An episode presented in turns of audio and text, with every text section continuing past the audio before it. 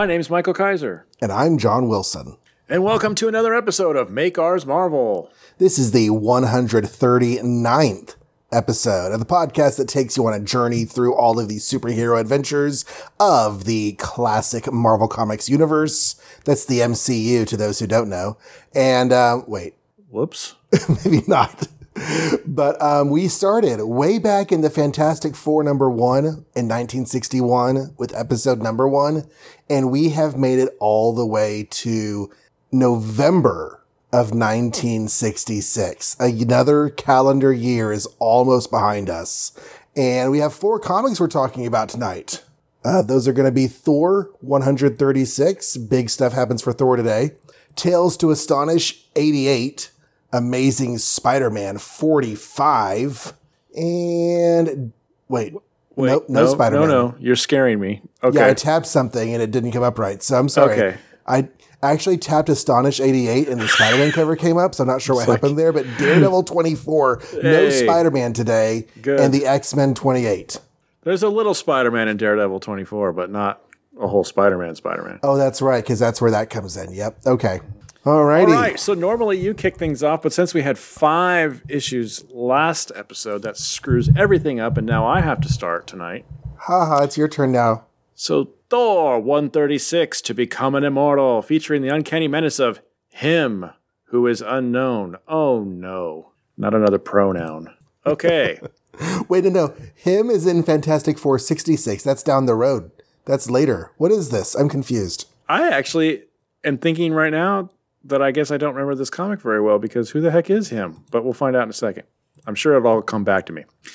Uh, a proud phantasmagoria of pageantry presented by Stan Lee and Jack Kirby, delineated by Vince Colletta, lettered by Artie Simek. Atop a towering mountain peak somewhere in Europe, the mighty Thor and lovely Jane Foster, the mortal who has won his heart, prepare for what is destined to be the most fateful journey they have ever taken. And now be thou prepared for thrills and wonderment beyond mortal ken. I totally remember who him is now. See, it all came back to me. Yep. Okay, so yeah, they're on top of this mountain. If we all call recall last issue, he just like helped the high evolutionary beat up his whoopsie with the werewolf thing, and they all left. The two of them here, so they're standing on a mountain. It looks really epic. And now Thor's like, finally, now that you're not teaching weird giraffes and stuff, we can be together. I swear to you, Jane, I will never leave your side ever again because that is feasible. And then he creates a whirlwind and he takes her to Asgard and he says, Behold, the most beautiful thing in all the world. But at that moment, on the Rainbow Bridge, a battalion is coming back or leaving, one of the two. I think coming back. But anyway, I guess the trolls are out of control. Out of control. Out of control. And uh, we should make that a t-shirt. Out of control. Um, and and and Odin like sent all these Asgardians to go beat him up, and they've even got like one prisoner that's like hogtied to a something or other. And anyway, she freaks out because she's surrounded by all these warriors and horses and stuff. So she clings to Thor. And she's like, "Oh, I'm so scared. I don't want to look." And he's like, "No, you must look. You must get you must get used to looking at the fantastical if you want to be with me." So already conditions. He's like, "Anyway, by the way, here's my best friend Heimdall." And she turns around, and Heimdall's like eight foot tall, and he's got a helmet with big giant horns. And he's got a giant sword and he's got a shield with a big old H on it. And so she gasps and goes, I'm just a mere mortal. He's like, oh, well, oh for two. But let's go to the castle, or let's go to Asgard itself, the heart of Asgard. Let's go meet my daddy. So they go in there, and he's and Odin's in the war room, and he's all worn out looking. Um, and he's like, and Thor's like, "Hey, this is Jane that's been bothering you for so long." He's like, "Ah, Jane, uh, you look ravishing. Let me kiss your hand. And by the way, I've agreed to let you live here and be with Thor forever, but that means you have to be an immortal. So step one of that is I'm going to change your outfit into something more Asgardian. So he does that by shooting her with that thing that he has, that whatever it's called. Um, and she does look more Asgardian, and she's like, "Oh my god, this is so weird." And he's like, "Oh, and step two, if you're going to be immortal and be with my son, you have to have power. So I will give you a power. I will give you the power of flight.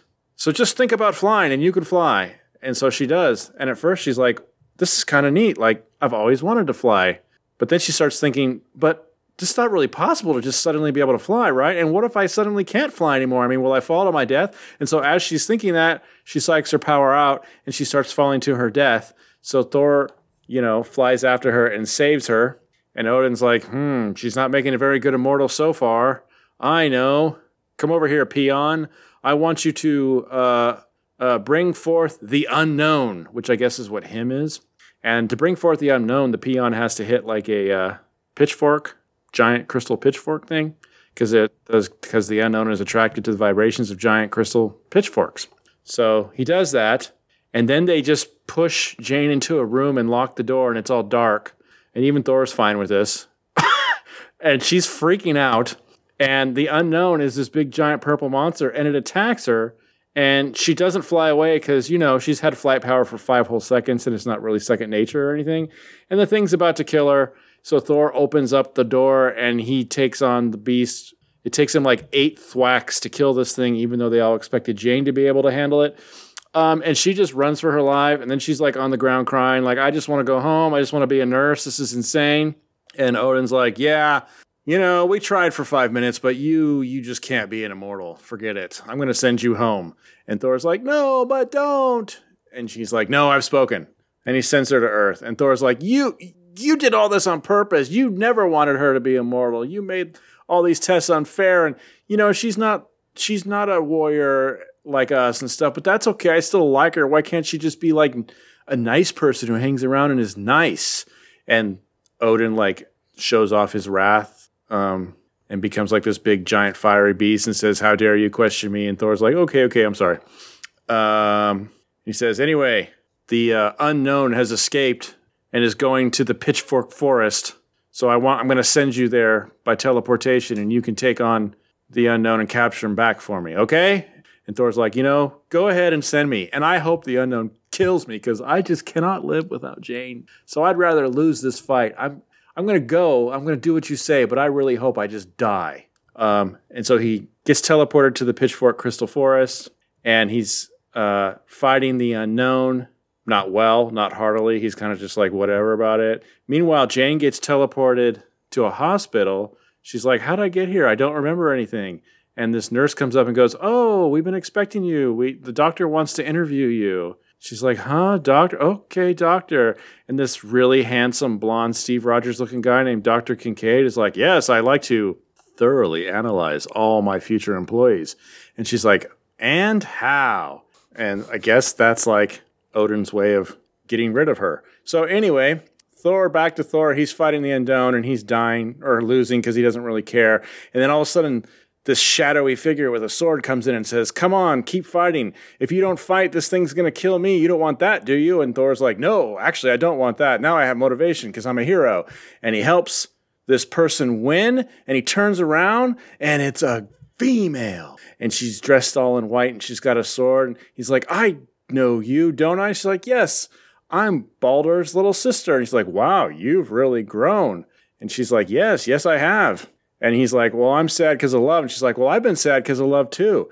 And they're like, Yay. And then they hold hands and they walk away. And at the end of the story is Odin watching the TV going, It all went according to plan. The end.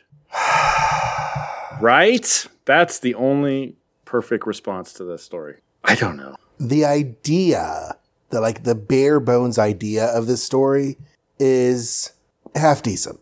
Uh-huh. And that is that Jane goes to Asgard for whatever reason. She doesn't, you know, cut it as an immortal. Mm-hmm. She gets sent home, and Thor moves on with his life. Mm-hmm. It's only half decent because even that is less than it should be, but it's kind of the only way the story could end unless they actually got together. And Mar- comics just didn't do that at this time. So but it makes four, it so much worse. So, so page ahead. four, the caption on page fourteen says, "We bid adieu to lovely Jane Foster." Right? Mm-hmm. Yep. So I'm assuming that means we are saying goodbye to Jane Foster for the foreseeable future. Yes. Um, which, I actually made a note about that. Go ahead. Which means you and I have covered the beginnings of Jane Foster on this show now, from start to this finish. Mm-hmm. And it just makes me wonder, like, why then is Jane Foster such the Lois Lane of Thor when nothing really ever happened with her? You That's know, they went on really one date, one date that I can think of. Um, it's and it's not that she doesn't come back. Of course, And she, yeah. she even comes back for stretches. But in this volume of Thor, this this, this series that goes to 502 issues, Mm-hmm. we have read over half her appearances yeah, because we've seen her in 46 issues, and she only has 30 odd more bef- between now and you know whenever this issue when, when this when does this series get rebooted? Is it 90s around? um Is it around Heroes Reborn, Heroes Return, or is it around Yeah. Civil War? No, Heroes Reborn, Heroes Return with John Right. Romita Jr. I think, Yeah, so between now and then, we've already done like over half her appearances, like and, six, and that's not to say that you know in the future she isn't written well by somebody. I don't know. I actually I do know because I've read her Jane Foster Thor stuff. Some of it, it's that's really great. Mm-hmm.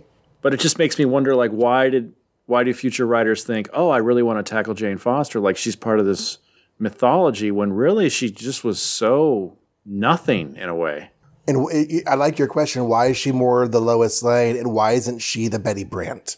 Yeah, You know, the first Right. love that got discarded. No one, no one goes and tries to get Peter and Betty back together again. right. But we do, for some reason, have this idea that he and Jane should be together. And you know, to compare her to Betty Brant even is is crazy in a way because like Betty had so much more interesting things going on with her. and Peter. Like this is Occasionally just poorly written, occasionally too Yeah, crazy yeah. for believable, but still more interesting. yeah, like they actually had a dramatic relationship that that that had a beginning, middle, and end. And this is just like it's like really it's like they're just getting rid of her. This story just totally screams we need to get rid of her. Mm-hmm. We have nothing. We don't know what to do with her. We've run out of reasons for them not to be together. So let's just get rid of her. And I don't think I used to hate it, but really I kind of do now. Mm-hmm. Um, she's so fearful and timid and wilting at every turn. in this And story or Yeah, in in this all story. time. Yeah, but can you blame her? I mean, Well, I mean, they they, they do throw to, but she, as a human being, she hmm. should not have cowered in fear at a passing army. Freaked out over the hanging troll, maybe. yeah, Odin does close her into the seven minutes of heaven with a terrifying death beast for no reason. that was the worst part. Like, not even Thor is helping her out there. He's helping push. Right. And like that is the one part that she should have freaked out about. But A, why do you choose to do the absolute worst, most intense possible test at somebody who looks like she's already having a hard time coping? That's like me as a middle school teacher taking my student who's having an anxiety attack and giving her a pop quiz. And it takes Thor four panels to beat that thing. Like, what was she supposed to do? Mm-hmm. Fly? I guess. Just hover there and not get caught? I don't know. So is he lying through his teeth to Thor? I think he literally, what is he, or I think, I don't know what he says. I know Thor is on to him. Well, he tells Thor that this is all like he he really wanted them to be together, and this was all like you know on Oh, the he up and up. But No, I, I, I think, think, he's lying. yeah, I think Thor's right that he never intended her to be immortal. And by the way, Thor's not immortal. They're kind of throwing this word around, and I don't know if they've established yet that Asgardians aren't immortal, but they're not. um, So, but they pretty much are, but they're not. they pretty much are, but they're but they're not right. They have the whole idea that gods can die, but but they don't die, right? Mm-hmm. Um, so then Odin wipes her mind. Not only wipes her mind, but somehow makes it so this hospital thinks that she's there for an interview. And Right. He puts her in a position. Okay. So that part, as far as Odin goes, I didn't mind too much because at least he's putting her in a position in life that she can actually feel like she's supposed to go on. It's the fact that it's a completely artificial thing for her that's, that's the mm-hmm. problem. Then she goes, falls in love with a Don Blake, a lookalike. right, this is just like Don Blake without the lame. Right. And Now- then, And then I was thinking, like, is that like something Odin can do because he created Don Blake? Can he create other Don Blakes? Or I don't know. oh, that's a good, that's a good point. Did he like finagle reality so that this person exists now? Yeah. And then Thor randomly falls in love with the next woman he meets, whom I might add, he knew as a child. Well, that I'm. It does seem a little creepy that sentence, but if you are a race of immortals, that's just going to happen, right? Like Okay, actually, that's a valid point. that doesn't happen to us because we're both always aging. But at some point, if you stopped aging at 20, you're gonna meet people you knew as babies who are no longer babies. Yeah. Um, But I agree with you that it all seems very fast. And, you know, we're putting this to standards of 2020 where this could have been a six issue storyline or something. I just but- feel like it, it just strips her of everything. Very fast. It does. Agent, It- agency and meaning and everything. yeah. Which she's never had in the first place. They're Um, clearly just like dumping her. They have no idea what to do and they're dumping her. But Sif is exciting. So there's something. That's like the one redeeming factor is that we know that Sif is a cool character and it's interesting to now see, okay, what's the new dynamic going to be? I don't know why she's got the letter U on her chest, but otherwise, she's pretty cool. I'm going there now to see what that looks like. Yeah, that is a little bit weird. Is that a horseshoe? Is that I don't know. She's not how I normally picture her looking. She's wearing all white uh, Mhm. with this weird U design and things on her neck. I think I think of her more as a red character for some reason, but I'm not really sure what her normal outfit is. yeah, red with white trim, I think. Yeah. Um, so I'm excited to see her, and I guess in some ways I'm happy we've read the entire arc of Jane Foster because it was going nowhere anyway. Mhm. It just seems like, yeah, they totally, they just were weak on this one with her, I guess. And maybe they felt like they couldn't figure out what to do next with the character. Like they They- had so little to go on with her. I mean, they've clearly not been able to do anything with her the entire time. So I understand their pain. Like they couldn't figure out what to do with her. Every time they were trying to get them together, they'd come up with some story that tore them apart. So basically, he just longed for her all the time, but never actually had any practical love for her. Mm-hmm. Because they, you know, never hung out and did the dishes together or anything. So who Or knows? if they did, it was never in the story. Like as as coworkers, they probably spent hours and hours and hours together. Mhm. But we never got to see any of that. Right. All I could think of is that one time they went to the fair and Loki enchanted that dude. That's like they were on a date. That's all I can remember. Pretty sure they never did Mm-hmm. And it's not else like we need lots of pages of romance or whatever, but you've got to have something to show that they're connecting. If your main character declares, "Never again, my love, shall thou shout thou have cause for fear. Never again shall the God of thunder forsake thee. My life shall be thine forevermore." I'd like to have some build up for that, a little bit, Mm-hmm. something, because that's essentially Thor saying, "I'm married to you." yeah, yeah, it really is. like so like you know if tony really loves pepper but he can't tell her that's great and all but the next issue he's not marrying her hopefully i guess we'll see As far as we know, right? i guess they could do that. Anyway so i guess we really love this story i think is the consensus so. Yeah, sadly, this is going to have to get downvoted really hard. yeah. Um, but with with optimism because now there's Sif. it was weird. It wasn't like painful to read though. Like it wasn't like reading a really bad x-men comic where i just don't want to read it anymore. I was flipping the pages because i was actually excited that jane was in asgard and i thought oh, are they really going to do something Right, right. And then, uh, yeah, flip the pages and just get more and more disappointed. Okay. There shall come a miracle. Story number two. Garnished with glory in the Marvel tradition by Stan Lee and Jack Kirby, delineated by Vince Colletta, lettered by Sam Rosen. So, if we remember correctly, Thor is fighting Fafnir. Fafnir, yep. Fafnir. So it starts out with Odin watching on video that Thor is fighting Fafnir. And he's talking to some underling and he says, If Thor manages to defeat Fafnir, there'll be a miracle on 34th Street. Um, and then Thor defeats Fafnir. He just does like an electrical storm and buries the dude. Then they free Volstagg from his prison because he was the original one that was captured. And then, sure enough, Odin watches the miracle, which is that plant life and stuff is restored now that Fafnir, the old evil king, has been destroyed.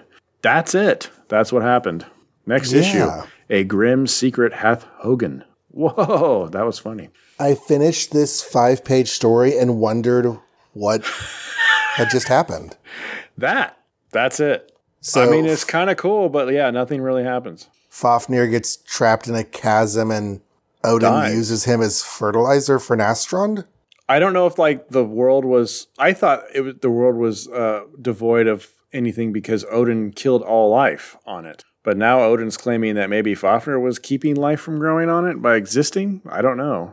That might go along with what I think Gene was saying a couple issues back about the source material for this legend. Mm-hmm. That like the evil of the evil king was, and maybe I'm misremembering, just kind of pulling on top of my head, Mm-hmm. was was was poisoning the land. I don't know. But yeah, all the plants and stuff are growing first where Fafnir fell. So I guess he is fertilizer or compost or something. All right. But that, um, that, let's- that, you know, considering the last issue was this big giant splash page of Fafnir going to kill Thor, like that was a really easy defeat. it was really easy. Um, so Gene Hendricks is our Asgardian advisor, um, and he is uh, a worshiper of the Norse god. So he we we like how he writes in and tells us things about you know what's interesting in the story, how it might relate to the Norse lore. And Gene says, like last issue, there's really not much to say here since it's still mainly a fight issue. The idea of Nastrond turning green and vibrant, though, is a little against the nature of the place itself. Because you see, Nastrond is not Fafnir's kingdom. Nastrond is the area of hell reserved for the dishonored dead, mainly cowards, murderers, and oathbreakers. Oops. so it's basically like uh, Norse Australia or something like that. Was because Australia was a penal colony at first? Is that what you're saying? Yeah. Okay, okay. I was yeah. And I'm Not trying to offend all our Australian listeners. Go ahead. Write Not it in. present in Write it Australia. in. I don't care. Their punishment is to be eaten, but not devoured by the dragon Nidhogg until Ugh. Ragnarok. Ouch. Um, is that what happened to Boba Fett? Apparently, because he came back alive or something, didn't he? I don't know. So Nastrond does have a dragon. It's just not Fafnir, and it's in no way pastoral. So that's the end of his comments. So they just um they just went Makes off the rails with this. Yeah, they have for quite some time, actually. Okay. So now that um now that Thor is done playing wife swap, Uh huh. Sif swap. Sif swap, because Sif means wife. I love it. Okay. Okay. Good. Um. All right. So is it my turn now? It is your turn. Dun dun dun. dun. Why don't you Not sing the, uh, the Submariner theme song? Is there one? He did have a cartoon, so he must have a theme song, but I don't know what it is. Dun dun dun. dun. Dun, is the prince of the deep. Really? That's the end of it. Yeah, he can swim through the water and rise in the air. Uh, I, I forget exactly how it goes. Anyways, so Tales to Astonish, eighty-eight. Uh-huh. A stranger strikes from space. Oh no. Yeah, lots of sibilants there. Okay, so Attuma, remember Attuma? He's um, he It's not no a Yeah? He's the barbarian. He lives in um, murky depths, Oceania. He has invaded Atlantis again. Now, I didn't go back and look. This wasn't happening at the end of last issue, was it? No. This is a whole new start. Whole new invasion. mm-hmm. Just for kicks, we thought we would try something different. An action oriented subby tale with little or no psychological hangups or subliminal social significance. In other words, just a plain, fast moving mystery yarn, just like we used to do in the so called golden age of comics. It won't win any Nobel Prizes, but we're hoping that it grabs you. This is written by Stan the Man Lee, illustrated by Wild Bill Everett, lettered by Swingin' Sammy Rosen, and because we need something to fill the rest of this space, fill the rest of the space that we actually drew on ourselves that we didn't have to draw in, Imperius Rex. Okay. So Namor is fighting Attuma Matata, um, and Vashti is watching on Skype. He tells the armies to stay ready, but don't attack yet. Because if Attuma can be beaten, the barbarian horde will flee, so we won't have to, you know, actually attack them. And we're going to see if Prince Namor can settle this fight. And he does. He punches Attuma back into um, a column, it cracks him, and they're like, oh no, he's been overwhelmed. Uh, so the morale is shattered, their fighting spirit is crushed. So Attuma leads his demoralized legions in a weary, bitter retreat. Goes back home, sits on his throne with his sword, and is like, okay, guys, what we gonna do? Uh, my strength is greatest of all, say the Submariner. His power is that of a true amphibian. Um, but he has to be crushed. This is a burning offense to my barbarian soul. Namor must be destroyed.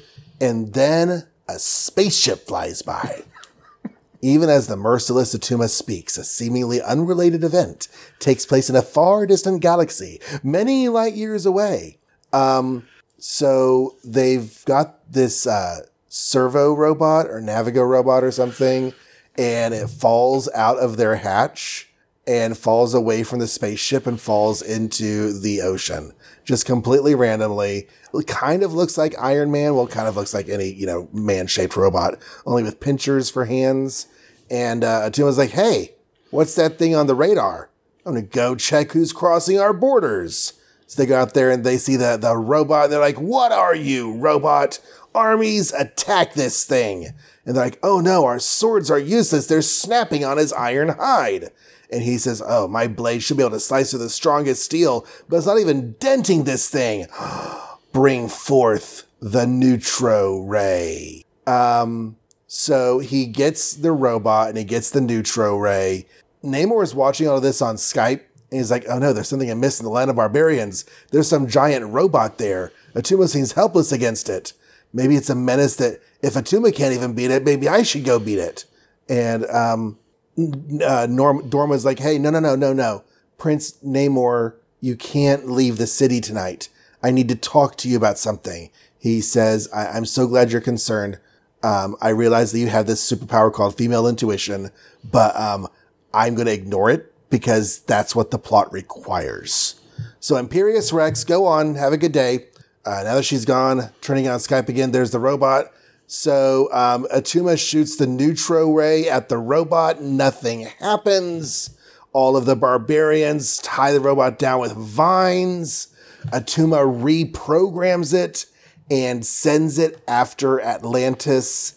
And that's where the story ends. Next issue, The Prince and the Power. Hmm. This was a very old school story. Yeah. And it looked great because it's Bill Everett and he does great Uh-huh. art. But it's not old school in necessarily a good way. It's weird. I liked elements of this. I found myself liking elements of this story, but then there are also parts that I definitely think are bonkers. And it's, I, I feel bad because I feel like we're just like slamming on books tonight, but you know, they are what they are. Well, I'll say the positive. I liked the beginning of this. I liked how it just started with kind of a day in the life of war or something, you know? Okay, so Namor's established. He's got his throne. He's got his kingdom. And, And we, yeah, and we know who Attuma is, and we know he's going to try this every once in a while. Right. And in fact, wasn't he wasn't he around before Krang's last big th- Shana started? He was doing stuff in uh, with Wasp uh, and the Avengers, right? Yeah, Yeah. he just did a big two-parter with the Avengers, so that's where he's been.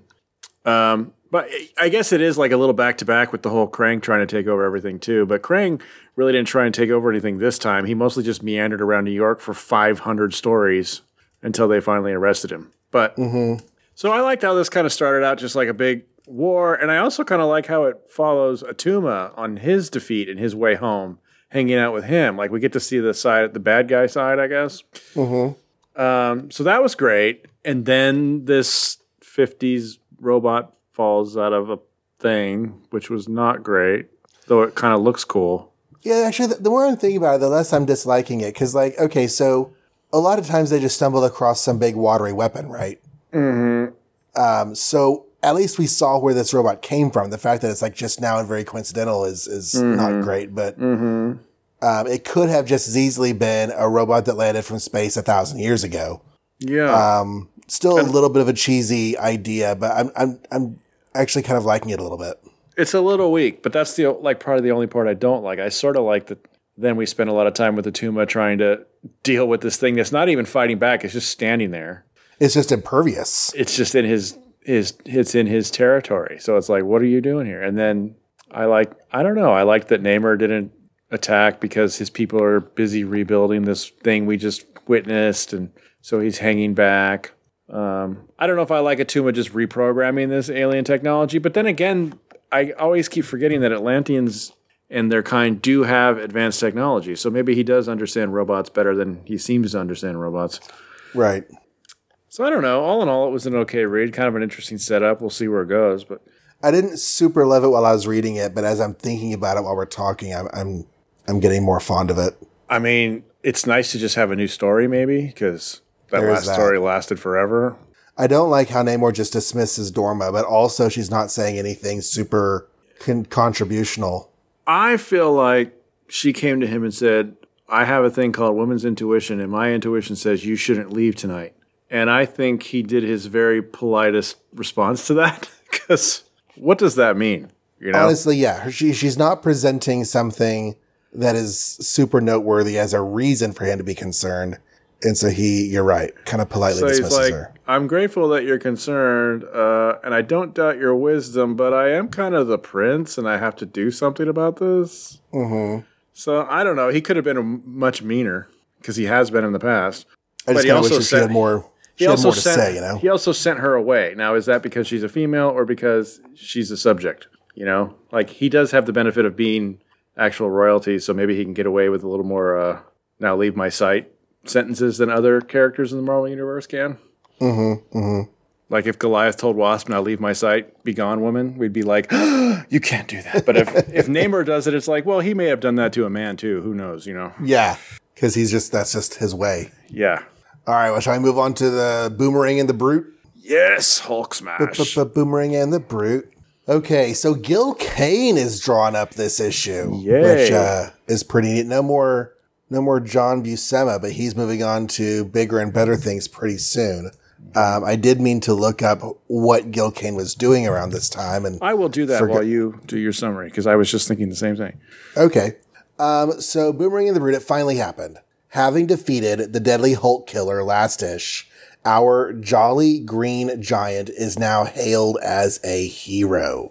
Um, but but just between us, he's liable to get to set herodom back a hundred years. So come on, let's grab a piece of the action. So we got Hulk.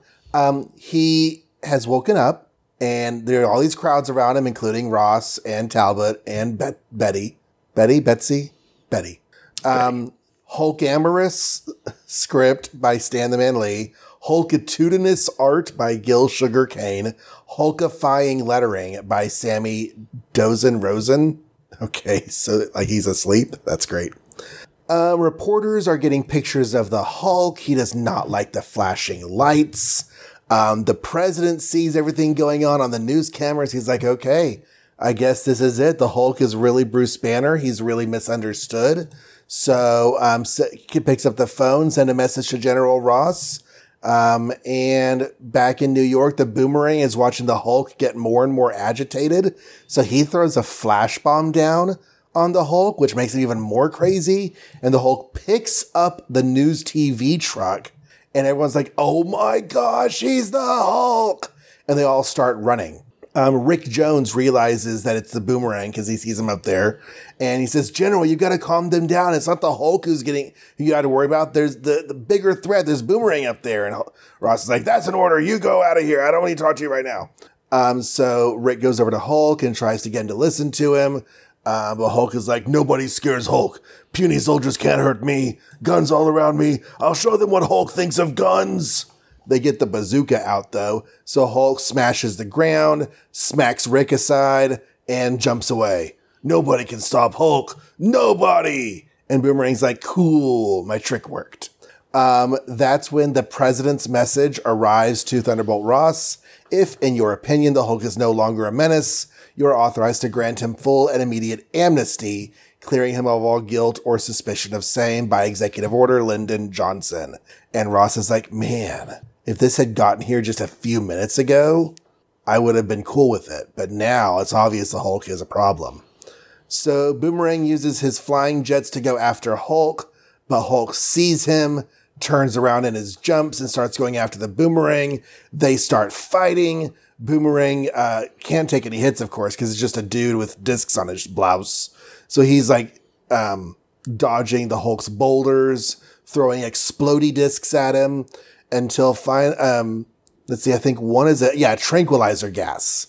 So I guess these discs are like Batman discs. They can do whatever the f he wants. Yeah, pretty much. So then the Hulk's like, head feels tired, eyes are heavy, hard to keep open, hands numb. He's doing like the whole rock biter pose from the never ending story. They look like big, strong hands, don't they? And Boomerang starts punching him, which is fantastic because, you know, the Hulk's like hard as rock. Hulk swats him away. Boomerang goes to a dam, blows up the dam. The water swarms down at the Hulk. Hulk keeps hitting Boomerang until Boomerang's like, oh no, you broke my leg. I'm going to fall into the dam waters. So you got to save me, Hulk. You're the only one who can save me. And Hulk's like, okay, fine, whatever. So he grabs Boomerang. They jump away from the water. They grab a ledge, and Hulk is holding onto the ledge with one hand holding onto Boomerang with his other hand, and the tranquilizer gas that he breathed earlier is making him change back to Bruce Banner, which happens while he's hanging there, and he loses the strength to hold Boomerang, and Boomerang falls into the water and dies. And Bruce climbs onto the rock and is like, ah, if I had stayed the Hulk, I would have been able to save him. But he tranquilized me. Hulking you'd next-ish. I say Boomerang dies. Yeah, he we never dies see him for all again. intents and purposes because we don't see him again for a long time. yeah, So, so he basically dies. basically dies. Um, fun issue. I liked it. So I like this one too. Just Um, as we're getting to not like Hulk, he's starting to become good again. I didn't love all of the art. I actually did. I mean, at first I was a little taken aback by it because it is definitely different than last issue. Mm-hmm. But I don't know. It was kind of cool. It was like cartoony, but Yeah, I wasn't in love with the cartoons. I liked the layouts. I liked the figure work. I shouldn't like a lot of the actual details of the of the drawings, the faces and such. so Gil Kane is a Golden Age guy. Yes, all the way back, and is most of his credits are DC. Not all of them, but a heck of a lot of them. And some of that's even cool stuff like Sandman and Wildcat and that Johnny Thunder dude, Rex the Wonder Dog. A lot of that, if that matters to anybody. But then in the late fifties, with the Silver Age, of course, he revitalized or recreated, or however you want to word it, Hal Jordan as Green Lantern hmm and he also and he's still doing that as this Hulk comic came out. So he's waffling back and forth between the two companies, I guess. He's also We have doing, had him on one other Hulk issue a while back, but only the one. he also revitalized or recreated or however you want to call it the Atom. So he's doing both of those still as of this Hulk issue. So I was I'm curious like I guess you know, there's not necessarily exclusive contracts for every artist or whatever, especially back in the day maybe, but yeah, so somehow he gets a Marvel gig here and there. Not often because his next Marvel work won't be until uh, 1967 February in this very same book, number 88. So it takes a while to come back. He's Well, this is mostly a DC. Huh? We're on 88 now. Oh, um, So he did 76 a little while back. oh, 89. Okay, so he's next issue, and then issue after that, and the issue after that. So he does a little run for a little while. Yeah, just a short little run. It's kind of interesting. It's just like And then he does Tales of Suspense 91, and then he's back to DC again. maybe he was just testing the waters. Oh, and then we see him again in Captain Marvel when we ever get to that series. Ooh. And I Um, think it's the first issue where he gets his new costume. So does that mean Gil Kane invented that costume? It might be Captain Marvel gets canceled after he does three issues, but then he does the revival that it happens for 20 and 21, and that's when his amazing Spider-Man run starts. Okay. So he will be a big Spider-Man artist. He does Spider-Man for a while. Um, You know But- who else? You know who takes on Captain Marvel after Gil Kane? You might like this. is that Starlin's run? It's Wayne Boring. Wayne Boring on Captain Marvel? Yeah, after Gil Kane. Is that the same guy as Superman? It would have to be, right? I think. I don't know. Whoa. Anyway, so yeah, Gil Kane, obviously a very big name, a legend. I don't know if he's perfect for the Hulk, but I sure do love his Green Lantern, early Green Lantern, Silver Age stuff a lot. And I didn't hate this. It's just definitely different. It's not John Buscema. It's like I don't know how to explain it. More cartoony, Yeah. I guess. And I can deal with cartoony. It was just it was just unexpected. Yeah, the story was fun though. Yes. Yeah. Okay. Uh, so, um, I feel like there's there's some good drama here with the whole, you know, Hulk maybe getting amnesty from the president, Mm-hmm. but then like gets just too rambunctious before that can be put into effect. It scares Uh, everyone again. It's funny, like Boomerang's taking credit for being this evil mastermind who makes the Hulk wig out and leave. Uh, but he was gonna anyway, because they're already flashing cameras in his face, and he was already looking mad. So it's like any second now, something's gonna make the Hulk like lash out at this crowd and run away.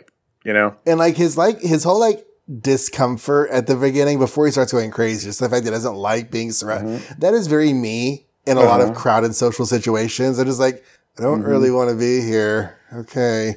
Well, you know, whenever he's the Hulk, he's being attacked or chased or something. So you kind of understand that he's got a big chip on his shoulder about people. There's zero reason for him to think he's going to be invited to Arby's after this. Right. Um, But this is like we got Betty talking about Bruce like they're they all full on know now that this is Bruce Banner. Like it's not even Mhm. a thing. It's it's public. It's been broadcast on the news. I kept waiting for them to backpedal on it, but they're not. I guess it's a, this is it. It took this long to out his identity. which both feels like a while and also not very long the scope of things. Yeah, I always thought it lasted way longer, but what do I know? So there is no secret identity for the Hulk. He is just the monster who is sometimes a man. Mm-hmm. Although, to be fair, he has been turning back into Bruce a lot more frequently of late. Well, that begs the question: like next time he does turn back to Bruce and interacts with people, how's that going to work? Are they going to just Right. try to arrest him immediately, or what? Anyway, Well, he almost got pardoned too. So are they really going to try to arrest him? I mean, what's mm-hmm. It's too Um, bad he it's too bad he wrote it. If your opinion is the Hulk is no longer a menace, instead of right? the Hulk is no longer a menace. But Let's Ross make the judgment. And kudos to Ross. He's like, I I probably would have done it too. That's that's the crazy part. Okay, so Boomerang doesn't die, but I'm happy to report that his suit does. I think it's funny that like you know here's this guy he's trying to kill, and then he asks begs for him to save him. yeah, after doing his own. I mean, he's basically going to die because of his own dirty work. Um, and I wonder if it's the Hulk that's saving him, or if it's Bruce Banner with the Hulk's last bit of strength saving him, because he does talk a lot better towards the end here. Oh yeah, he's like, haven't finished changing yet. Maybe he's still strong enough to reach mountaintop.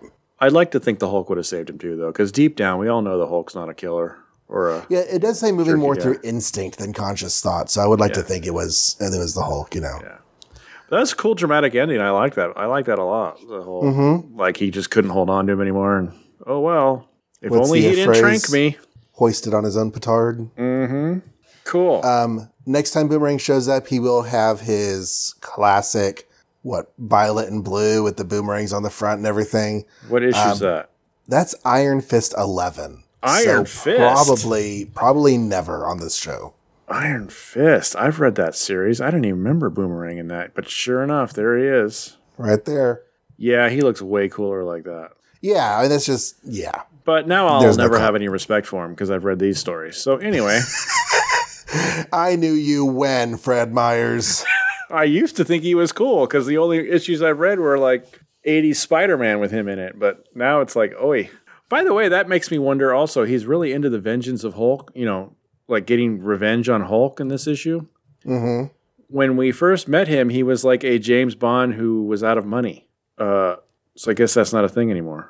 Was he out of money or was he just waiting for his next big job? I thought he was waiting for his next big job, and he had this swanky apartment, and then he was thinking to himself, "If only she knew how broke I was, or something. This is this is going to be my Oh. hot ticket." Or maybe I'm making that part up. But he seemed like a guy who just cared about money, one way or the I, other. he- yeah, he was a mercenary. I don't remember the broke part. Totally could have happened. I just don't remember it.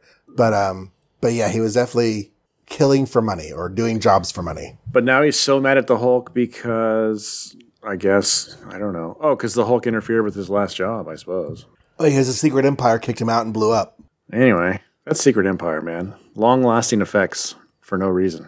Shall we move on to Daredevil? Okay, Daredevil, the man without fear. Number, we've read 24 of these bad boys. 24. The Mystery of the Midnight Stalker, a Stan Lee and Gene Colan contemporary classic, inked by Frank Giacoia, lettered by Sam Rosen. After defeating the Gladiator in battle last ish, the sightless Daredevil finds himself alone and unarmed in a hostile nation somewhere in Europe, a nation torn by strife and revolution. And if this dramatic dilemma grabs you the way we hope it will, then read on, frantic one, read on. So, right out of the gate, he's attacked by gorillas. Not gorillas, Captain Ron, gorillas.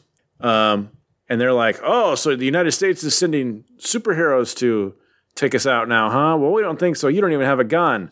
And there's like eight of them and just one Daredevil, and that's not enough for them because Daredevil beats them up. Uh, and then he invades their little sanctuary. They happen to have a plane, so good for him. So the blind man flies a plane to Britain because that's as far as the fuel would take him. Once he's in Britain, he finds a place to hang out in a robe, I guess, and a paper. And he reads with his fingers, Kazar, Lord Kevin Plunder turns savage once more. Um, apparently, and then he flashes back to like the fact that he knows Kazar and that Kazar's evil brother like tried to, I don't know, do shenanigans with a stone ring thing. They don't really get into that because it's too complicated. But yeah, he's got an evil brother uh, that was defeated last time they all hung out. Um, but now I guess Kazar's been accused of being this murderer called the Midnight Stalker, and he's holed up in his his castle that his parents owned, I guess. And he's not coming out, and they're all trying to arrest him. And Daredevil's like, "Okay, I'm going to go over there and help him because he's my friend." And so Daredevil gets past all these guards and stuff, and he jumps in on Kazar, who's been held up in this fort and is super paranoid and freaking out. Um, so Kazar's like, "Oh, so they sent you too, huh?" So he and Zabu like attack Daredevil, and Daredevil's like, "No, no, I'm trying to be your friend. Ah, never mind. Um, um, let me take a moment and lock myself in this closet and make a phone call, which we will put a pin in and get back to later.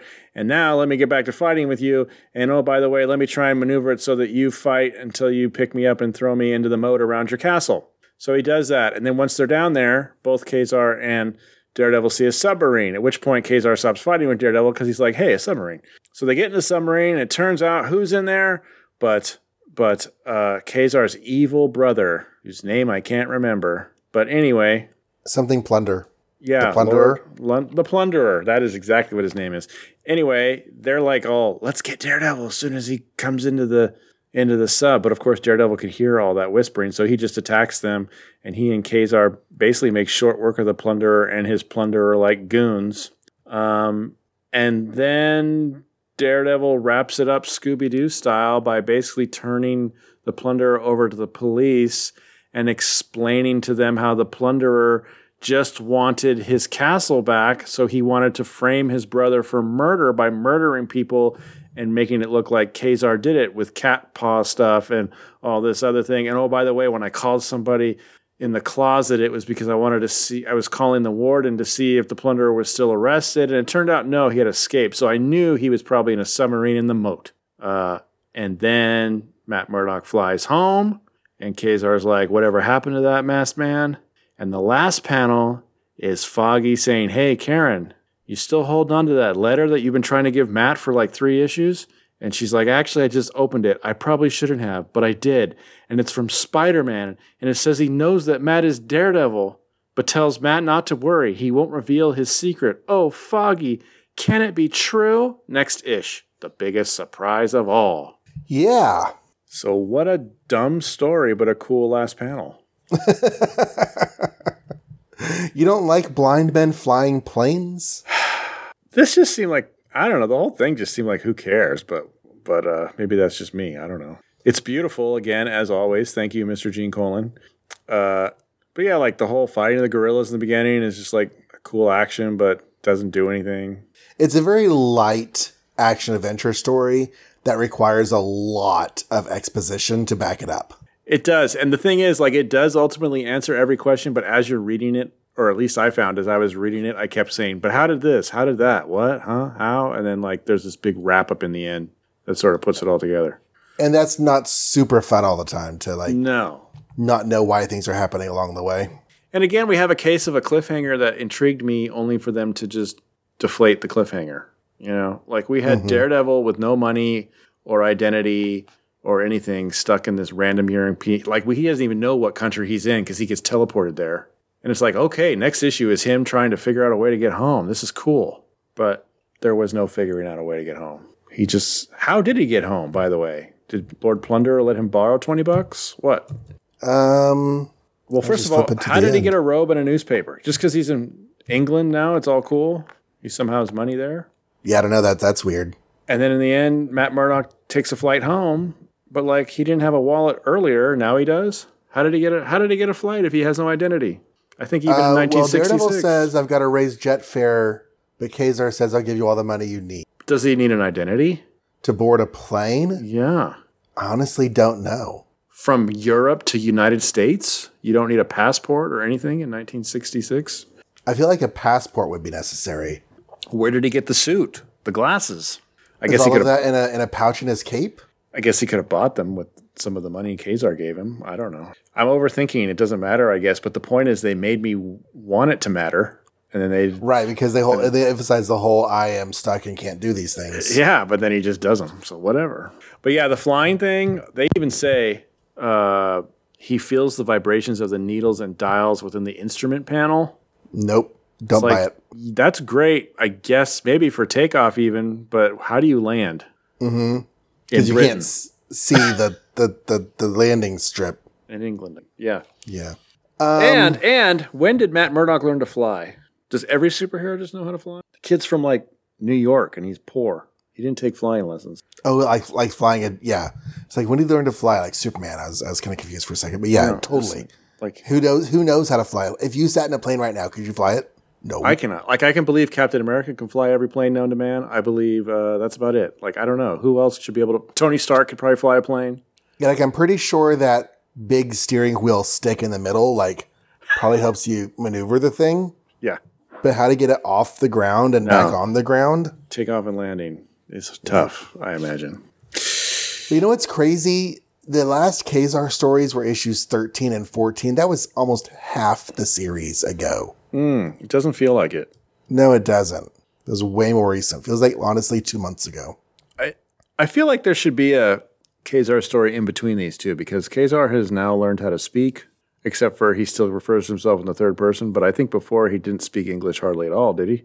But he's been in England the whole time, so I can I can buy him getting acclimated. Yeah, that's true.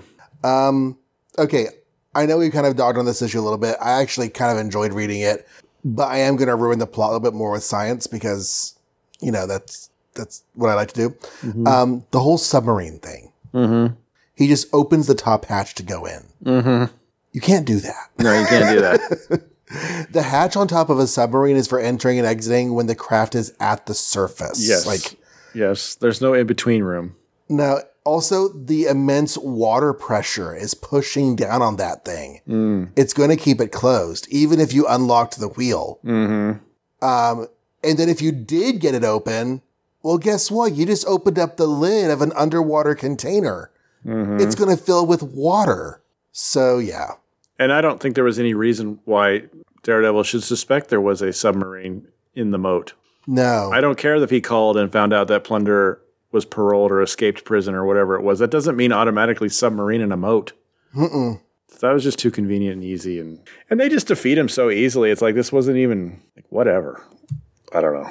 So weird, weird series of issues. Um, shall we look up to the X Men? Well, what I mean, I don't want to ask you about the Spider-Man thing because you probably already know all about it. But that part really, I had no idea that's what the letter was going to be. That's kind of blowing my mind. Yeah, Is this really from Spider-Man? What the it's heck? It's really from Spider Man. Why would he do that? What a weirdo!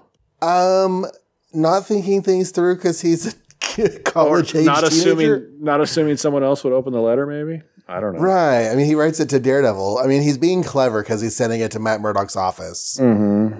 But um, we talked a little bit about this before because there was the thing where he's like, I know Daredevil's in this office. I've got a blind man and a woman and Pudgy Boy. Mm-hmm. Why would be it be the blind Boy. man? How could it be the woman? It's got to be Pudgy Boy. Yeah.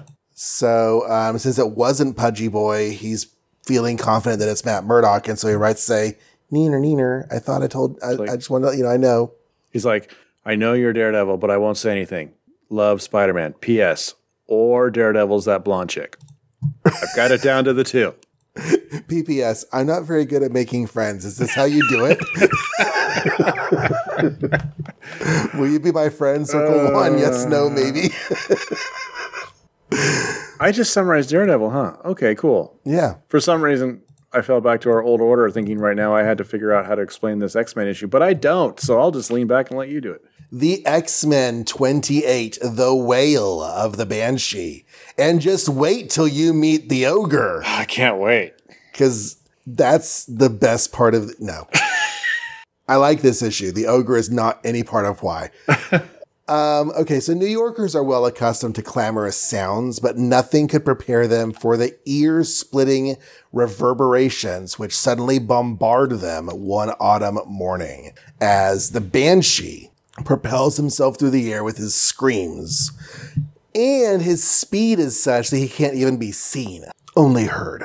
Stan Lee is the editor on this one, Roy Thomas, the writer. Werner Roth is the artist, Dick Ayers the inker, Artie Simek the letterer, and Irving Forbush the noisemaker. Um, so he uh, screams at the window of a gallery, steals a painting, uh, lands, turns visible, walks away, takes his painting with him. Uh, at the museum, they're like, "Oh no, uh, we were robbed, but wait a second, everything's here. We're just missing one Gaelic landscape. I guess I'll call the police because we don't know why it was taken. Uh, meanwhile, the X Men are chilling out back at their pad. With, uh, the Angel still has an arm and a sling, and the Mimic still has all of the X Men's powers. In fact, they're testing it. They're seeing how far he can go because Xavier has done some stuff with the uh, Mimic's brain to try to make his powers uh, permanent, but didn't work. He uh, flies past the red line, and the Angel's wings start to shrink. So he steers himself for a branch and catches himself. And Xavier's like, dude, I really told you to stop and you were going to die. And he's like, I'm fine, whatever. Cyclops pulls him aside and says, dude. And Mimic's like, okay, boy, you need to, you need to step off. After all, I'm not the one who hurt the angel with my eye beams. And Cyclops is like, oh, why you gotta be so mean? okay, meanwhile, um, at a well concealed hideout in the city, the slightly obstreperous ogre, who is literally just a muscle dude in a purple jumpsuit with earmuffs. Why is he called the ogre? I don't know. But he climbs down into their hideout and is like, hey, Banshee, um, glad you're back. Where have you been? Why are you smoking that pipe, filling up our hole in the ground with smoke? And what's up with this painting? And Banshee's like, I took the painting. I liked it. Like, you can't take the paintings while you're running around there endangering our mission. Don't you understand? Um, we have to strike within the hour, so you better be ready. I've got to finish my preparations. And the Banshee's like, fine, I'll be ready, whatever. But first, I want to go pick up some tobacco because I like to smoke my pipe. So he scream flies over to a tobacco shop, um, walks in, says, Ooh, I like this one and this one and this one. Um, let's see. He screams to knock out everyone working in the tobacconist shop, but the clerk cleaning up the back of the store uh, sees him trying to rob them, pulls the gate closed. Like, have you ever been through New York, whenever a, a shop is closed, they always like cover themselves in a gate because of, you know, the high chance of, of being robbed if you don't. So uh, Banshee just uses his scream, breaks through the gate, flies away. Back at X Men Mansion, Cerebro is starting to scream, and Xavier's like, oh no, what is it? It's another frightening mutant menace, the same one I saw last issue. Um, Cerebro is lighting up, but then the light starts to die. Cerebro doesn't know where the exact location of the threat is. Over at college, Jean is talking to Ted Roberts, and they're just kind of like, you know, saying, "Hey, what's up?" And they're hanging out underneath a tree. They've got their tunes blasting. Um, she's getting Ted to open up a little bit about why he feels the need to compete with his brother all the time. Uh, there is a news uh, announcement about all the stuff going with trances and half deaf janitors. And she's like, could this be the mutant menace that Xavier mentioned last issue? I don't know. It could be.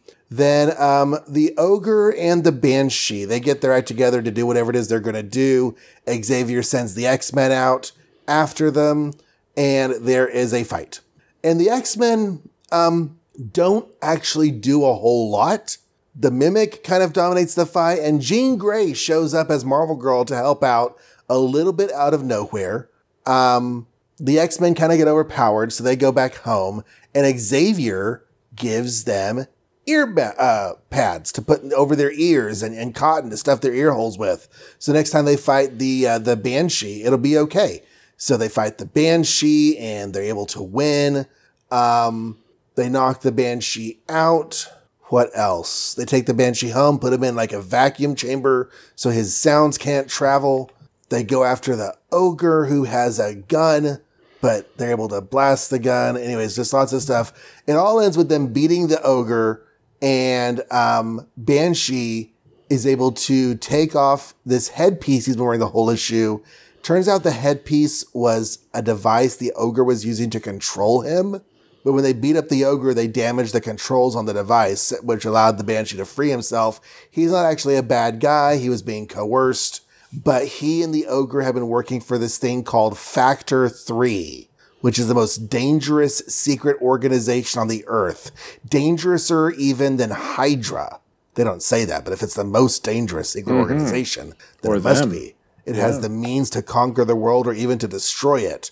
So, more of the mysterious menace of Factor 3 next issue, plus, dun dun dun, the mimic versus the senses staggering super adaptoid. How would that even work? They probably just don't have powers around each other at all, right? I guess. So, okay, the plot was a little convoluted and a little bit much ado about nothing, which has kind of been the norm here, but I honestly enjoyed a lot of this issue. This has been the best X Men issue we've read since number two, I think. Or is it three? Three, I mean, not two. Better than the Sentinels? With the blob. Yeah, the uh, Blob was in number three. That was a good one. Yeah, I like that was that the one. last really good one. But so you say this? You like this one more than the Sentinels? Oh yeah, Sentinels was yawn. Okay. Was the Sentinels awesome? They didn't even do anything. They just got captured and then some. Then I don't know. The I bad. don't know. I the- just, I just pulled out that thought was yeah. yeah, yeah. No, it's Pretty all been horrible. And them. I've been and I've been uh, I've been complaining that we haven't had any evil mutants, and now we do, kind of. Mm-hmm. Ogre's not a mutant, but Banshee is. No, Banshee is, and his powers interesting and unique, and uh, you know they do a lot of cool things with it. I don't think his invisibility sticks around though, does it? Not that I know of. I mean, that seems like crazy fast that you fly so fast that you can't even be seen. It doesn't seem to be like they say it's the speed, but like they do the whole like fading in and out thing. It seems to be more of a Yeah. sonic effect than a speed effect.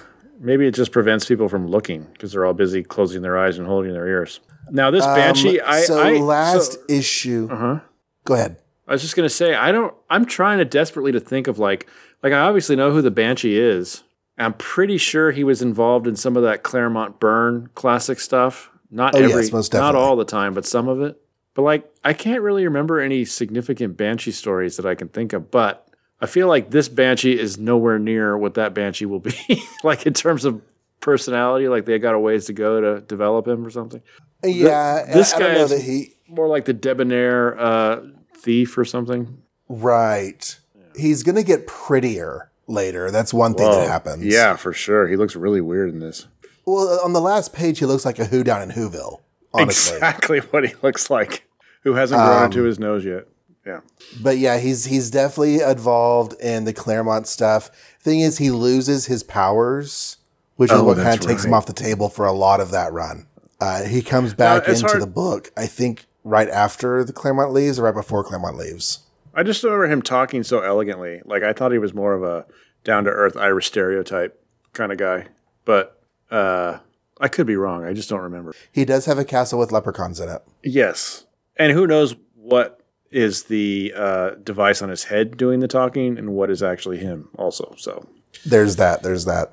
So Xavier detected a mysterious mutant menace last issue, and they didn't even begin to address the fact that they didn't even know what it was when the issue ended. But they do call back to that this issue.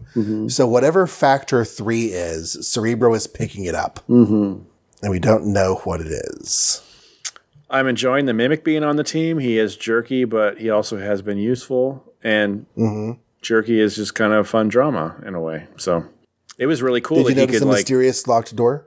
It, it was cool I'm that sorry, he I think our audios are dragging a little bit. Go ahead. he could uh, mimic the banshee's power too.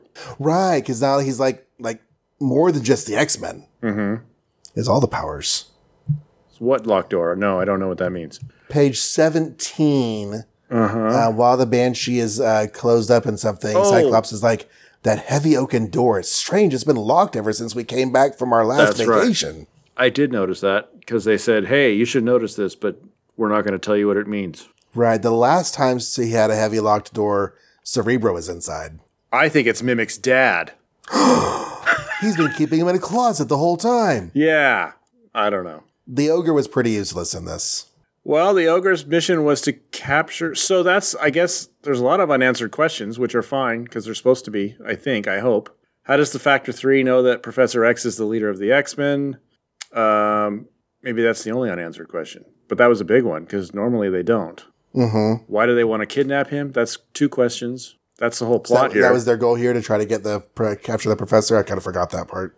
Yeah, that's where he's on page 11. He's walking away with the professor, and luckily Jean came home to help them investigate this mutant thing that she heard on the radio and did some awesome Jean stuff. And then he went back and tried to do it again and kill uh, uh, uh, uh, the captured Banshee because he failed. Mhm. And that's when they got him. But uh, yeah, so for some reason they want the professor and they know who he really is. So interesting. Hope they answer that. I do too. And we're going to do at this point something we have not done in a while. remember back in the halcyon days of the of the early episodes of this podcast where we would try to squeeze as many comics we could into an hour? Well, we we've sort of altered our format over time, but we do find ourselves running rel- relatively short this episode, so we are going to squeeze in one more comic which is going to throw me all off when it comes to like doing our, our voting. We're no longer be doing that at the end of episodes, but hey, I want to get through these comics, dang it. So we're going to toss in Sergeant Fury 38, the first of our comics for November 10th. And um, since we had a small recording break there, Mike, I don't know who's covering this one. Is it me or is it you? Me. Oh, it's you. Okay. Well, it's a good one. So, and that gets us fun. back on track with you starting next episode. Oh, that's right. See, it's all according to plan. Yeah, sort of. This one's for Dino, guys. That's what it's called anyway. Number 38, if you didn't say that already. Uh, uh, uh, editing Stan Lee's script, Roy Thomas, Art Dick Ayers, inking John Tartaglione, lettering Bob Agnew. That sounds new. Agnew. Sounds Agnew. Technical advisor, this ish. Morrie, Super Samurai Kuramoto. Really? Hmm. We'll have to talk about that one. Okay. Um, there is a caption. I was going to say this is the start of a new story arc, but what are we talking about? Every issue is the start of a new story arc. As long as we've got to start our new newest Marvel military masterwork somewhere, we might as well start at the beginning. As that soft-spoken sergeant, Sergeant Nick Fury, double times his men back to barracks after mail call. So they all have mail. They all talk about who they got mail from. Yada yada. Uh, as they're going back, Fury notes that this uh, Japanese American guy, Jim Morita, Jim Morita, is being harassed by Wildman Wilson and his friend for being Japanese. And Nick is gonna step in and help, but it turns out the Japanese guy knows karate because he's Japanese, I guess. And he does a good job. But then they come back for more. So then Nick steps in and he bonks their heads and says, You yahoos get back to work. Um, and then they're just basically like, Yay, thanks for that. Uh, so they get back to the barracks and they have a letter from Dino Manelli. Remember that guy? He got injured in issue number uh, 35. So he's no longer on the Howlers. But yay, message. And the message is Hi, guys. I'm still crippled. I'm doing okay. I'm doing like war training videos but I can't really get back into the war because my leg can't seem to be fixed. There's only one person in all of the Marvel Universe who can fix my leg because that's how doctors seem to work in the Marvel Universe. Mm-hmm. And unfortunately, he was caught uh, in a blitzkrieg in Denmark and he's now in prison. So I guess I'm just never going to make it back. Sorry, guys, even though we already know that in Korea he makes it back. So spoilers. But anyway, so they're all like immediately like, hey, let's go rescue that doctor.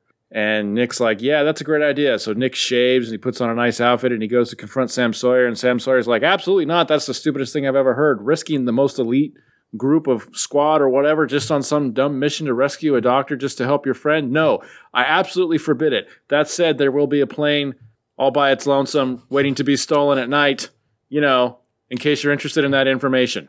Wink, wink. So they steal the plane. Wink, wink. Um, their new German guy flies it. I forget his name already. And uh, the rest of them parachute out. Um, he's a really good pilot. He gets uh, attacked by the Germans in an airplane. They don't see the. Luckily, they don't see the the howlers jumping out because they're all wearing stealth gear. But anyway, yeah, new our new German guy is really good at flying, and he like outmaneuvers them, and it's awesome. Anyway, they make it to the ground. It's on like this island, I guess, an island prison, like an Alcatraz kind of thing, but not in San Francisco. And um, Izzy knocks out a guard, puts on his outfit, infiltrates, knocks out another guard. They find the doctor because a kid scrapes his a kid in the prison camp scrapes his knee and the doctor goes to help him so it's like oh that guy must be a doctor so they go to sneak him out, but unfortunately, one of the prisoners is like just in shock, not because he's trying to be a jerk, but just in shock. He's like, "Oh my God, there's commandos!" And he says it too loud, and that kind of um, outs them all. So next thing you know, there's this big firefight. But the prisoners, to their credit, try and help and get in the way and cause like a barricade. Um, which allows the howlers to escape with the doctor. Oh, and by the way, I forgot to tell you that Japanese American guy um, um, was also along for the ride because I think he, I don't know why. He just was. He, he snuck on board the plane. right. And then he justified it by saying, since Koenig's going to have to be uh, staying in the plane, you're going to be down a man, so you need my help. Right. That's right. So he's down there too, um, shooting. Anyway, they make it back to the water where the plane gets landed. Um, and after a couple grenade tosses, they make it into the plane and they're flying home. And the doctor's like, Yeah, of course, I'll work on your guy. I kind of owe. Um, and then when they make it back, Japanese American guy is again confronted by Wild Man. But instead of them fighting, they're like, Oh, we didn't realize how cool you were. Good job working with the Howlers. Sorry we screwed with you before. And then he joins this new group called the Nisei Squad. Nisei. We'll talk about that. in. Nisei, which is made up of more Japanese Americans. And so they're all like, dang it, we wish you could stay with the Howlers, but we understand you want to join those guys. And so they all say, wahoo, the end. Next issue, Into the Fortress of Fear. So I really like this story. I really like it, but it's it's a little bit weird in a couple of structural choices. Okay. Um, it's a story about saving Dino. Mm-hmm. So you would think that Koenig would kind of, you know, because he's got, I mean, his soul carries a Dino shaped ball of anxiety. Right. You would think that if we're going to be focusing on needing to save Dino, that Koenig would get a chance to like be involved, but he gets sidelined. So that was odd. he does have a weird thought bubble about, uh oh, am I going to get replaced or whatever? Right. And then that's it. Um, you know, ostensibly they sidelined Koenig to make room for Jim Morita because they wanted to tell a story about Japanese Americans who served in the war. But putting those two story choices in the same story just felt a little bit odd. Other than that, I really liked this. I thought this was a really fun read. And there was no real particular reason why they had to use that in this story because he doesn't Mm-hmm. do anything in particular that requires his existence. Right. So having Koenig like be involved would let him stress about Dino when you get that emotion, and and Morita could have been done done something next issue. It would have been fine. And and yeah, it was all like a weird vanilla Japanese American history story anyway. So that was a little bit tame, but I was glad that they uh, they've at least you know addressed it. Um, yeah, So they they give us a new word, a Japanese word, which I before reading this issue had never heard before, which was pretty great learning a new word. But Nisei literally means second generation. Um, turns out there's two other related words. So when a Japanese family emigrates to a new country, not just America, but a new country, uh, they refer to themselves as Issei, the first generation in that country. Their kids who are born there are Nisei, second generation, and then the grandchildren who by that point are probably pretty far removed from actually the Japanese homeland, they're called Sansei. And uh, those, of course, named after Ichi ni San, the, the you know one two three in Japanese. So they just that's just a you know a cultural descriptor that they have, and so um, Morita is there to join a whole troop of Nisei Japanese Americans, Mm-hmm. which uh, I didn't look up to see if that really existed, but you know, Well, that's where it's grosser than you think. But I'm not sure if I want Marvel to get that dirty in 1966. But like you know, obviously there's internment camps, right. and they don't bring that up at all. so And according to George Takei, who I just was listening to on a podcast, I think it was Conan O'Brien podcast, he was talking about how like it was ridiculously uh, insulting in a way to like not only be rounded up with no cause and having to live here and all that, but then to then be told we want you to serve the military that that we are arresting you know we arrested you and now we want you to fight for the country that arrested you and his dad like refused to do it because it was like that is definitely gross. You are very correct. Gross. And it's like, meanwhile, this guy's like, yeah, I'm a Japanese American, and it's an honor to fight in war. Maybe So, I don't know. maybe Jim Morita's experiences are nicer, and he's going to start talking to some of his new comrades and find out how bad some others have had it. yeah, exactly. Maybe maybe So- Mr. Takei. Well, you said uh, Takei did not go to serve, right? He refused. Well, he was a kid. His dad did not. Yeah, so I meant his dad. Yeah, yeah. I think that's what I recall, but maybe I listened to it incorrectly. But I just remember there being like, it does kind of make sense. Like, here they are arresting you, and then they're like, no, now you should serve her, the country that arrested you. I mean, they are a little bit gross in this with the racism at the beginning, but it's like it's intended to be, and so fighting back against that is sort of the idea. Mm-hmm. Uh, and Fury lets Morita have some agency and take care of himself, which is pretty great. Yeah, and this is the second time now because they did that with with uh, the new German guy too. Like it starts out kind of racist, and then in the end, it's like, oh, we apologize and understand now that you're awesome. Right, right. I you you do kind of wish that they hadn't had to prove themselves, right? Right. That they could have just been accepted, but you know that's not the way humans are, evidently. No, probably not. Um, Captain Sawyer was a delight in yeah. this. yeah, yeah. I like that he didn't really fight it. He fought yeah, it. the, the the open secret on base. Uh huh. I mean, he's not wrong. This is a throwaway mission, so yeah, like it's a waste of their resources. But it's kind of weird. Also, speaking of format, like you said, they don't really follow up with the Dino thing. I don't know how they would exactly, but like he's not Uh, in yeah, it they, anymore. they, I, I guess they send the guy off to the states to see if he can work on Dino, but they don't really talk about that at the end. yeah. What is, what is Uh. with the with the the Howlers and pretty much anybody in the Marvel universe contracting problems that are just not fixable all the time? Well, yeah, you know how you know Don Blake, that one random doctor in that one random office in that one random building, is the only one who can do all these things. That and that time Wasp was almost going to die. They had to go rescue some one doctor who could save her. But he was in the middle of an alien invasion. Yeah, and uh, I don't know. Maybe like the whole medical industry is all Reinstein like, and they just keep everything to themselves or something. Maybe. And then Nick, sure- Nick had the eye injury that's not going to manifest in six years or something. Like, what the hell? What's going You don't on? know, but it's really bothering him. Like he can't really if he's if he closes his good eye, he can't really see that well in his Yeah. bad eye. It's, it's actually bothering him. He Yeah. just never talks about it. That's why he's so grumpy. that's why that's why he only shaves half of his face.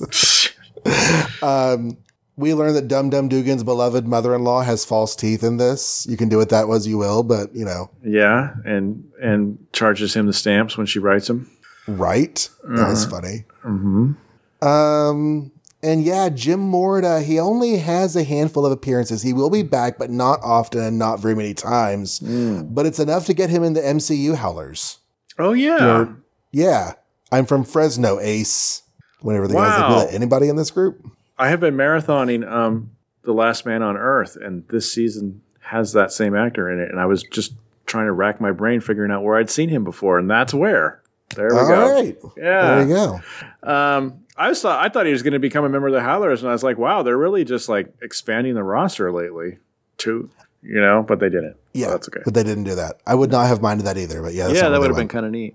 So yeah, Sergeant Fury 38. That's it. All right. Well, that was easy enough. Um, we're gonna wrap this baby up with uh, homework, for next episode. Assuming that we only cover our usual four next episode, which is the current plan, we will be covering Tales of Suspense 86, Fantastic Four 59, Amazing Spider Man 45, and Strange Tales 153. So go read up on those if you have not yet. We'll have that ready for you next week. And where can they find us, Mike? You can find us at makeoursmarvel.com. The website will have all the links to the various podcast uh, apps that are, you know, most people use. It'll have an RSS feed that you can plug in anything you want to. Of course, it has all the episodes. It has links to our Twitter and Facebook pages. And it has a contact form which you can use to write us, or you could write directly podcast at makeoursmarvel.com. I can be found on Twitter at John Reads Comics. Mike can be found on Twitter at Kaiser the Great. I have uh, two other shows, three now that I'm doing, but um, my Image Comics podcast is All the Pouches. It's at All the Pouches on Twitter, and my Transformers podcast, which I was just recording a segment, but before Michael and I sat down to do this, uh, is Return to Cybertron, and that's at TFUK Podcast. But over on that same feed, uh, my son and I have just recently started a discussion series on the Japanese superhero show Zyuranger, which is the source material for the first season of Mighty Morphin Power Rangers. So um, if you were a 90s kid, um, or if you like Japanese entertainment, or if you just like to hear me and my son uh, laugh and giggle and make fun of shows that we're really enjoying the whole time, then you should come check that out. The show is called Dino Squad Goals, but you can find it on the Return to Cybertron feed. So that's going on. And And my son, much to his unhappiness, is being forced to learn a musical instrument this year. And he finally got his trumpet. So if you follow me on Instagram, I will be making really short videos of me playing the trumpet badly. I guarantee you. what's your Instagram? Uh, also, Kaiser the Great. Also, Kaiser the Great. Awesome. So you playing trumpet badly or him playing trumpet badly? Well, I've never played it before. He doesn't seem to be enthusiastic about it, but I'm excited. So I'm going to just give it a go, see what happens. All right. It's going to be horrible. So until Michael learns to play the trumpet, or until Jane Foster and Sif fuse into a single entity, Make ours marvel.